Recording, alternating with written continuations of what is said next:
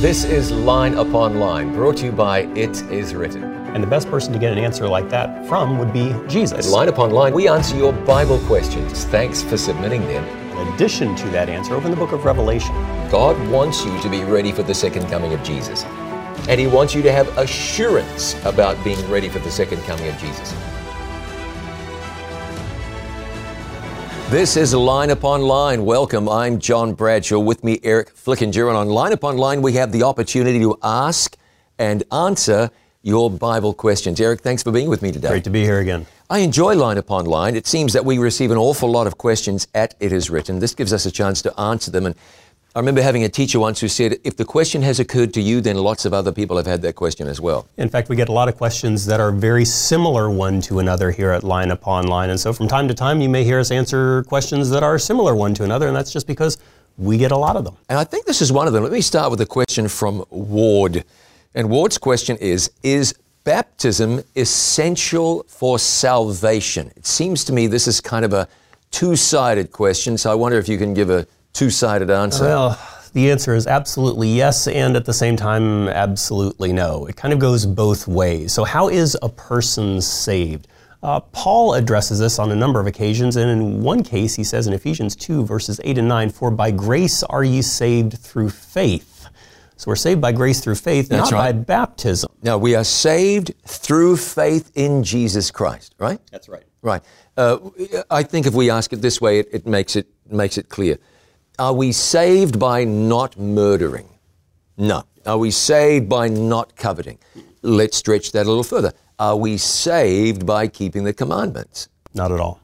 Other than, or sorry, that sounds like I'm contradicting. While that's true, can you really be saved without keeping the commandments? If you're not keeping the commandments, that's an indicator that something is wrong in your spiritual life. If you have no desire whatsoever to keep the commandments, in fact, a desire to live contrary to them, that's a red flag. Okay, so bring this back to baptism for us. All right. So, do you have to be baptized in order to be saved? The answer I think we've, we've covered pretty clearly so far is no. However, why would a person not want to be saved? In Mark 16 16, Jesus says, He that believeth and is baptized, the same shall be saved. So we see that baptism is important. In fact, it was one of the last things that Jesus told his followers. That's correct. It's very clear that while we can say it's not essential for salvation to be baptized, because think of the thief on the cross, we have no indication that he was ever baptized. There's also no proof that he wasn't, for that matter. Right. But we expect that he was not baptized. Uh, while we would not say it is essential to be saved, I think we would say saved people will be baptized. Uh, that's right. What does baptism represent? It represents a, an expression of your faith in Jesus' death, burial, re- resurrection, your belief that he died and rose again on your behalf. And it's also, uh, as Paul says in Romans chapter 6, a representation of us dying to our old life of sin and resurrection to a new life in Jesus. So who wouldn't want to do that? That's right. And if you understand what the Bible says, when the Bible speaks very plainly about baptism, and you look God in the face and say, no, not doing it, that indicates that you've really got a problem in your relationship with God. That's right. So, is it essential for salvation? No. But yes, but no. But the thing is, saved people will be baptized. I hope that helps, Ward. Thanks for your question. What's the next question? We get another question. This one comes from Joe. And Joe asks or says, I was raised in a Christian home, but studied at the university and read the works of many scholars and became an atheist. How can you believe that Christianity is true with all the evidence to the contrary? Hold on, hold on a minute. With all the evidence to the contrary, Pastor Flickinger, what would some of the evidence be uh, contrary to the fact that Christianity is true? Well, you've got a lot of theolo- and I wouldn't even call them theologians, philosophers out there who have the idea that Christianity isn't true. Yeah, but where's the evidence? We read in the question, with all the evidence to the contrary. Come on, Joe. Where's, where's the evidence? You'd have to look pretty hard to find evidence that it isn't true because there is a preponderance of evidence that the Bible, that Christianity is true. Yeah.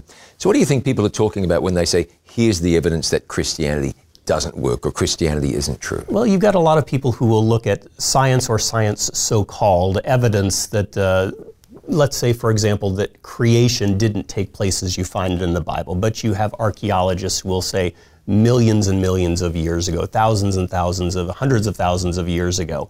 Uh, but if you look at what's happening in the world, look at, at science, look at, uh, look at history through a biblical lens, you're going to find that everything lines up very nicely. It absolutely does. I, I recall being at a, at a museum, and the, the, the message of the museum, part of the message was the mu- of the museum was the facts don't speak for themselves. Mm.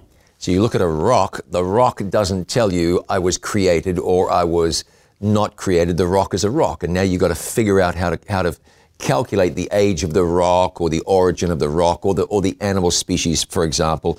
And if you come at it from an evolutionist bent, you're going to be able to line up your evolutionary arguments that say, oh, there was no special creation. If you come at it from a creationist point of view, you can do precisely the same. Okay, so Joe asked, um, how can you believe Christianity is true? Where would you begin? Oh, by the way, I asked you where to begin, and I'm going to continue. Joe writes that she uh, listened to, what did you say? Listened to many scholars. Scholars, yeah. yeah. Okay. What do you expect the scholar to tell you? Depending on, on the scholar that you're talking to. If you go to a Hyundai dealership and ask what kind of automobile you ought to buy, the Hyundai dealer isn't going to say go buy a Toyota or a Renault. The Hyundai dealer is going to recommend what he or she believes in. So if you ask a scholar, Joe, and the scholar already has a prejudice or a bias, that scholar is going to tell you to line up where he or she lines up or strongly suggest that you do. So you've got to pick your scholars very, very carefully. In fact, it's probably best if you're trying to figure out if Christianity is true to major less in follow uh, scholars, maybe minor in scholars, but major in the Word of God and investigate the Word of God. Okay, this time. I, I would probably start off in prophecy. One of the greatest things about the Bible, and, and one of the things that brought me to believe in the Bible, was looking at the prophecies, especially of Daniel, of Revelation, of Matthew, of Isaiah, there's so many fulfilled prophecies. Uh, the list could just go on and on. Uh, let's, let's throw some out there. In Micah 5 and verse 2, the Bible states where Jesus the Messiah would be born names Bethlehem of Ephrath. That's number one. Let's go yeah. backwards and forwards here. Uh, Daniel chapter 2. In the dream that Nebuchadnezzar has, Daniel then comes and has the same dream and then interprets it for Nebuchadnezzar. There's 14 different nations or kingdoms, and God names quite a few of them in the books of Daniel and then over in the New Testament as well. So you got Daniel, Daniel chapter 2. You could say Daniel chapter 7. And then you have Psalm 22, which is a messianic psalm. It begins with the verse that says, My God, my God, why hast thou forsaken me? You read through Psalm 22 and it foretells Christ's experience on the cross. What else? You got Matthew 24. In Matthew 24, there's a long list of things that Jesus says are going to be happening in the world very shortly before he returns. And we're seeing those things happening every day in the world around us. Right. So there's lots and lots of prophecy and fulfilled prophecy. What else would you say that uh, attests to the what we believe is the fact that Christianity is true? I'd say archaeology is a huge one. When you take a look at the archaeological findings over the years, there have been so many times when historians and archaeologists said, well, there's no evidence of this in real life archaeology that we find in the Bible, and then they discover something. Uh, the Tel Dan stela, for one, that has the House of David, a reference to the House of David located on it.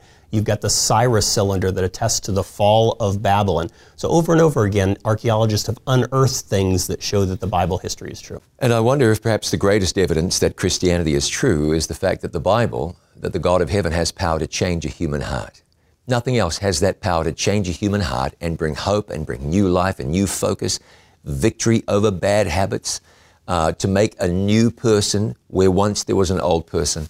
The Bible can do that. The Christ of the Bible can do that. Christianity can do that. I know you may be tempted to turn your back on Christianity because of Christians, but that would be like turning your back on America because of Americans. That just doesn't make a whole lot of sense.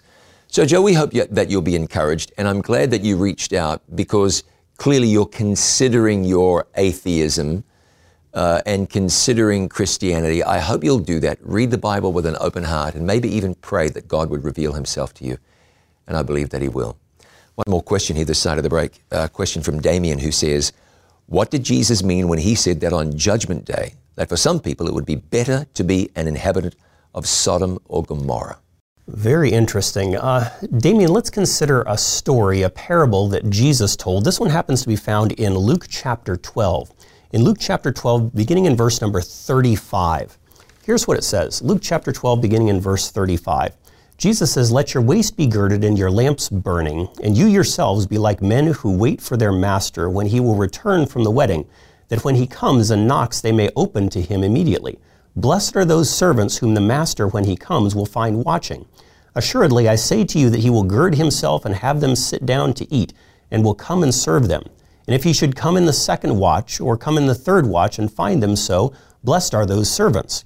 But know this, that if the master of the house had known what hour the thief would come, he would have watched and not allowed his house to be broken into.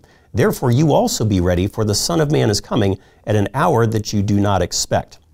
He continues in verse 42 Who then is that faithful and wise steward whom his master will make ruler over his household to give them their portion of food in due season? Blessed is that servant whom the master will find so doing when he comes. Truly, I say to you, that he will make him ruler over all that he has. But if that servant says in his heart, My master is delaying his coming, and begins to beat the male and female servants, and to eat and drink and be drunk, the master of that servant will come on a day when he is not looking for him and at an hour when he is not aware, and will cut him in two and appoint him his portion with the unbelievers. And that servant who knew his master's will and did not prepare himself or do according to his will shall be beaten with many stripes. But he who did not know, yet committed things deserving of stripes, shall be beaten with few. For everyone to whom much is given, from him much will be required. I think that's the point right there, isn't it? You've got Sodom and Gomorrah, who clearly had some understanding but it's not like Jesus lived in their midst, performed miracles, healed people. It's not like the disciples fanned out and went through the place doing wonders and preaching the gospel. That's right. But if you've heard the gospel and you've seen Jesus or you've met him or he's he has been revealed to you in a very real way and you say, "No, not interested." It would be better that you hadn't known of him at all, like Sodom and Gomorrah, than to know and to be held accountable for it. I tell you what, I don't think I don't think this means that God is vindictive. This is not suggesting, well, you knew, so I'm going to really get you. It's not that. It's not merely that you knew, but you knew, you tasted, and you you spat it out. God came near and you rejected him. He pleaded with your heart and you fended him off. And that's that's really it's not wise. I don't want to use the word dangerous because this starts to sound threatening. But it's not wise, it's not good stewardship of your life to have God come near you and then you simply say to that God, you know, fine, but no thanks. I don't want to do that. The Bible says, to whom much is given, of that person much will be required. That's right. Yeah. So if God has come near you and knocked on the door of your heart, don't fend God off. Don't keep it at arm's length. Welcome God into your heart and into your life. Uh, and let God make you what He wants to make you. Too many times we are the ones trying to make ourselves what we simply can't make ourselves. Christianity is about surrendering to God and letting God do His thing. Let God do His thing in your life. It will be powerful. Now, to get your questions to us, please email us line upon line at iiw.org. Line upon line, of course, that's one word, at iiw.org. We'll get your questions, and in a future program, we would love to answer your Bible question. We'll be back with more Line Upon Line in just a moment.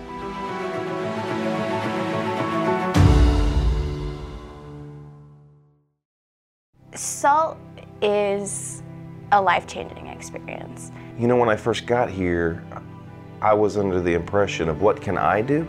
It's what God is doing through me. A lot of the day will not only include training, but also the application of that training. Now, I'm not scared to talk about Jesus. Being a part of the SALT program will take your relationship and ministry for Christ to the next level.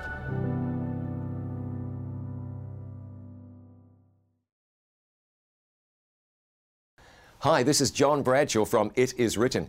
If you've ever ministered in your local church, it's likely you've come across a situation like this.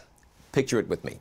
You're a lay leader in your church. It's Sabbath morning. You get a call from the pastor traveling from two towns over to come and preach in about 30 minutes. Of course, the pastor is having car trouble and won't make it in time. So, what do you do? Well, the good news is you are prepared because you've already received a DVD with four of It Is Written's new programs entitled In the Word. In the Word was created specifically for situations like this.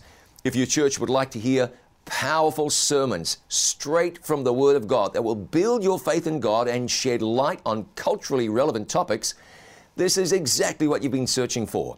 Maybe your church doesn't have a full time pastor. Maybe the pastor's come down with the flu the night before. Whatever the situation is, I would encourage you to write to us at intheword at iiw.org to find out how your church can receive these sermons completely free of charge. You could call us at 888 664 5573, 888 664 5573, or write to P.O. Box 6, Chattanooga, Tennessee 37401. Now, again, you can email us at intheword at iiw.org or call us toll free at 888 664 5573 to find out how you can get new sermons delivered to you every month absolutely free.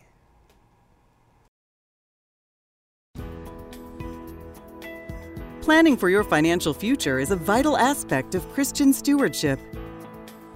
For this reason, It Is Written is pleased to offer free planned giving and estate services. For information on how we can help you, please call 800 992 2219. Call today or visit our website, hislegacy.com. Call 800 992 2219.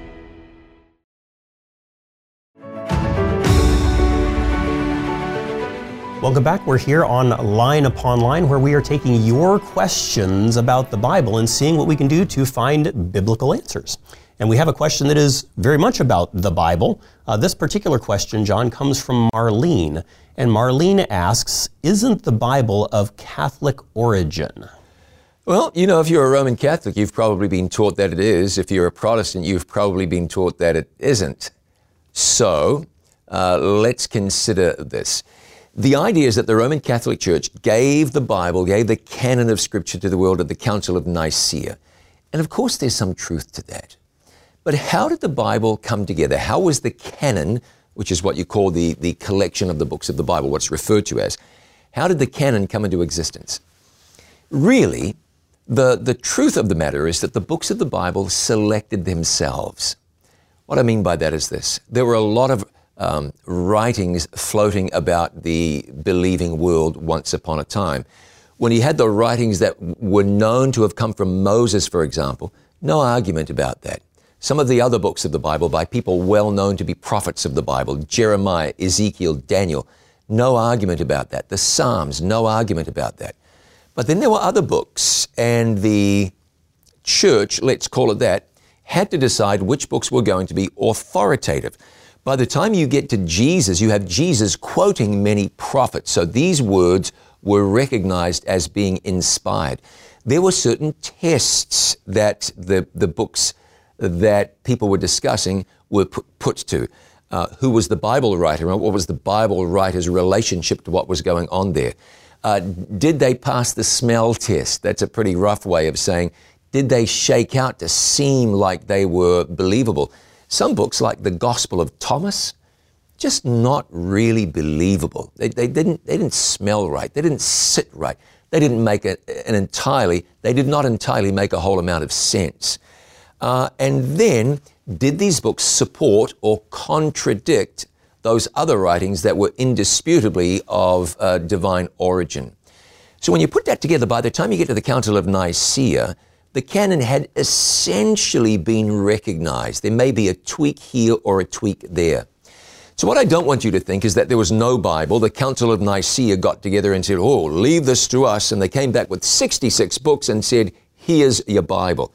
Really wasn't quite like that.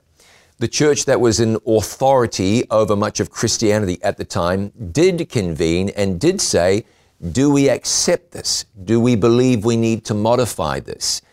And the, the canon that was delivered through the Council of Nicaea differs v- in very small ways to the collected scriptures that had been compiled before that time. One thing, though, about the Council of Nicaea, if you say was the Bible of Catholic origin, you've got to account for the apocryphal books. Books like Wisdom, First Maccabees, Second Maccabees, Tobit. As a matter of fact, I need to ask you this. Have you read Daniel chapter 13? Well, it's not in my Bible, oddly enough. It's bizarre. Read the story of Bel and the dragon in the book of Daniel, uh, the apocryphal story of Bel and the dragon. Read Daniel chapter 13. You read that and you go, whoa, this is way out of character with the rest of Daniel.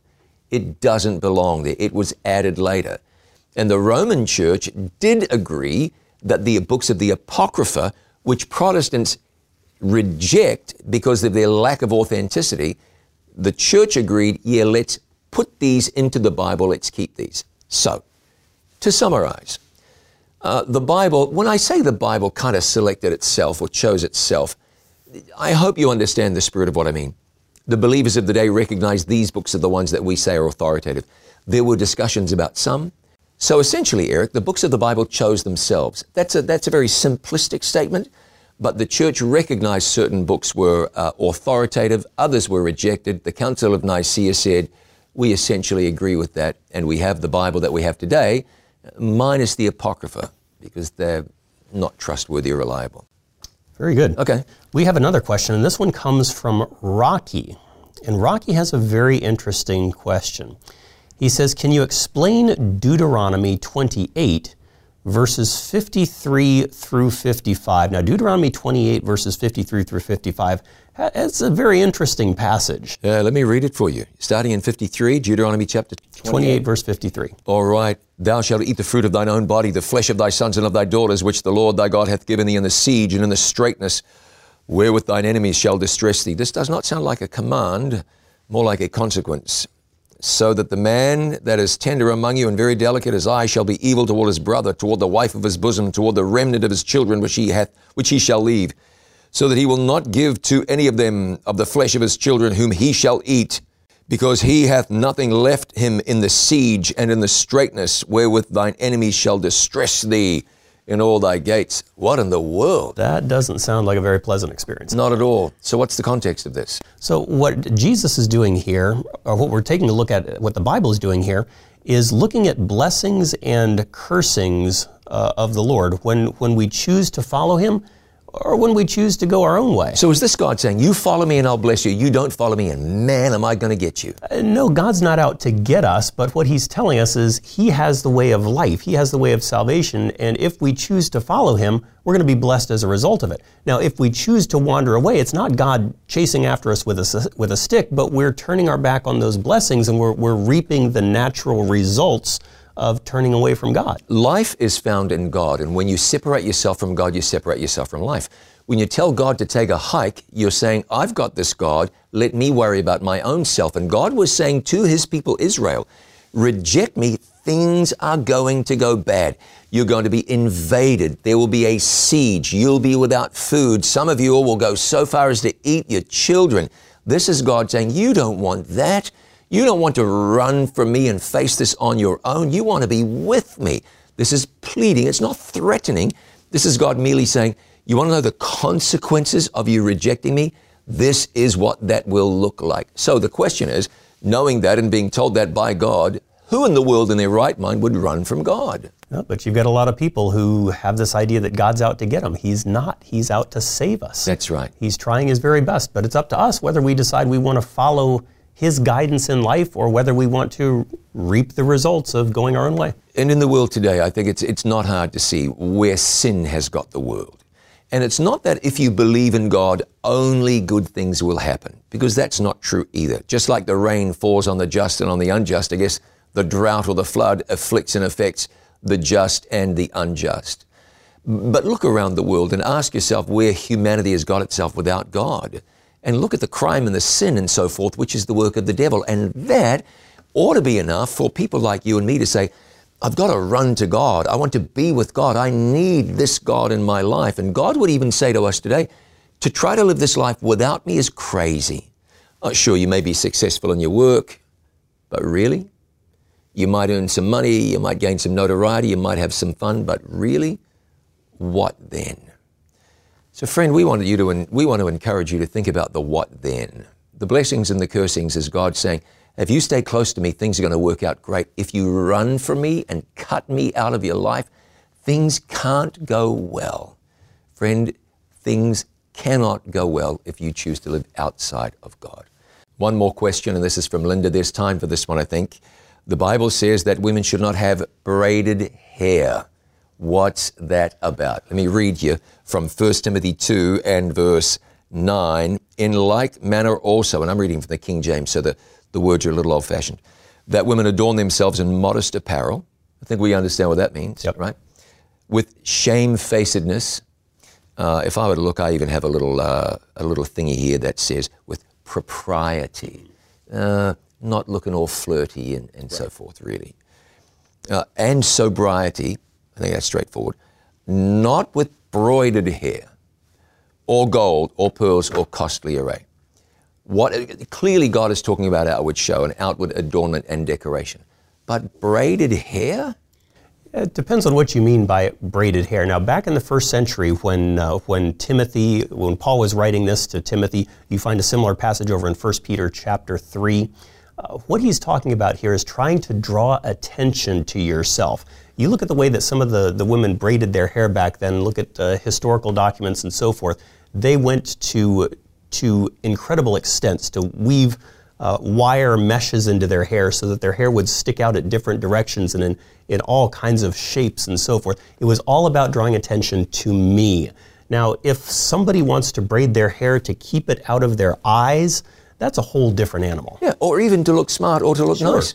Nothing wrong with looking nice. If you're beautiful, like, you know, like Eric and I, you just kind of can't help the fact that you look that you look good, and that's okay. And you need to comport yourself and and uh, uh, what's the word? Uh, not adorn, not decorate. Style in a certain way. You have to cut your hair. It's good to look good. It's okay to look modern if, if modern is okay. It's okay to look fashionable if fashionable is okay. But if you start your day saying, I want to draw attention to moi, I want to be outstanding, I want people to notice me, uh, but you, you're often left field. For the Christian, it's I want people to see Jesus in me. We ought to look okay. If all the Christians went around looking frumpy and dowdy, that'd be a disaster. So, so you know, look your best. But the point is here where Paul was speaking about broidered hair. Don't be drawing attention to you for the sake of drawing attention to you. That's what we call selfishness. And that doesn't square with the Word of God. Hey, I think we're done. All right, another one. Thanks for this. It's been okay. And thank you for your questions. If you have Bible questions that you'd like to get to us, here's the email address line upon line at iiw.org. Line upon line at iiw.org. Thanks, Eric. Much appreciated. Looking forward to doing another one. And we'll see you next time. With Eric Flickinger, I'm John Bradshaw. This has been Line Upon Line, brought to you by It Is Written.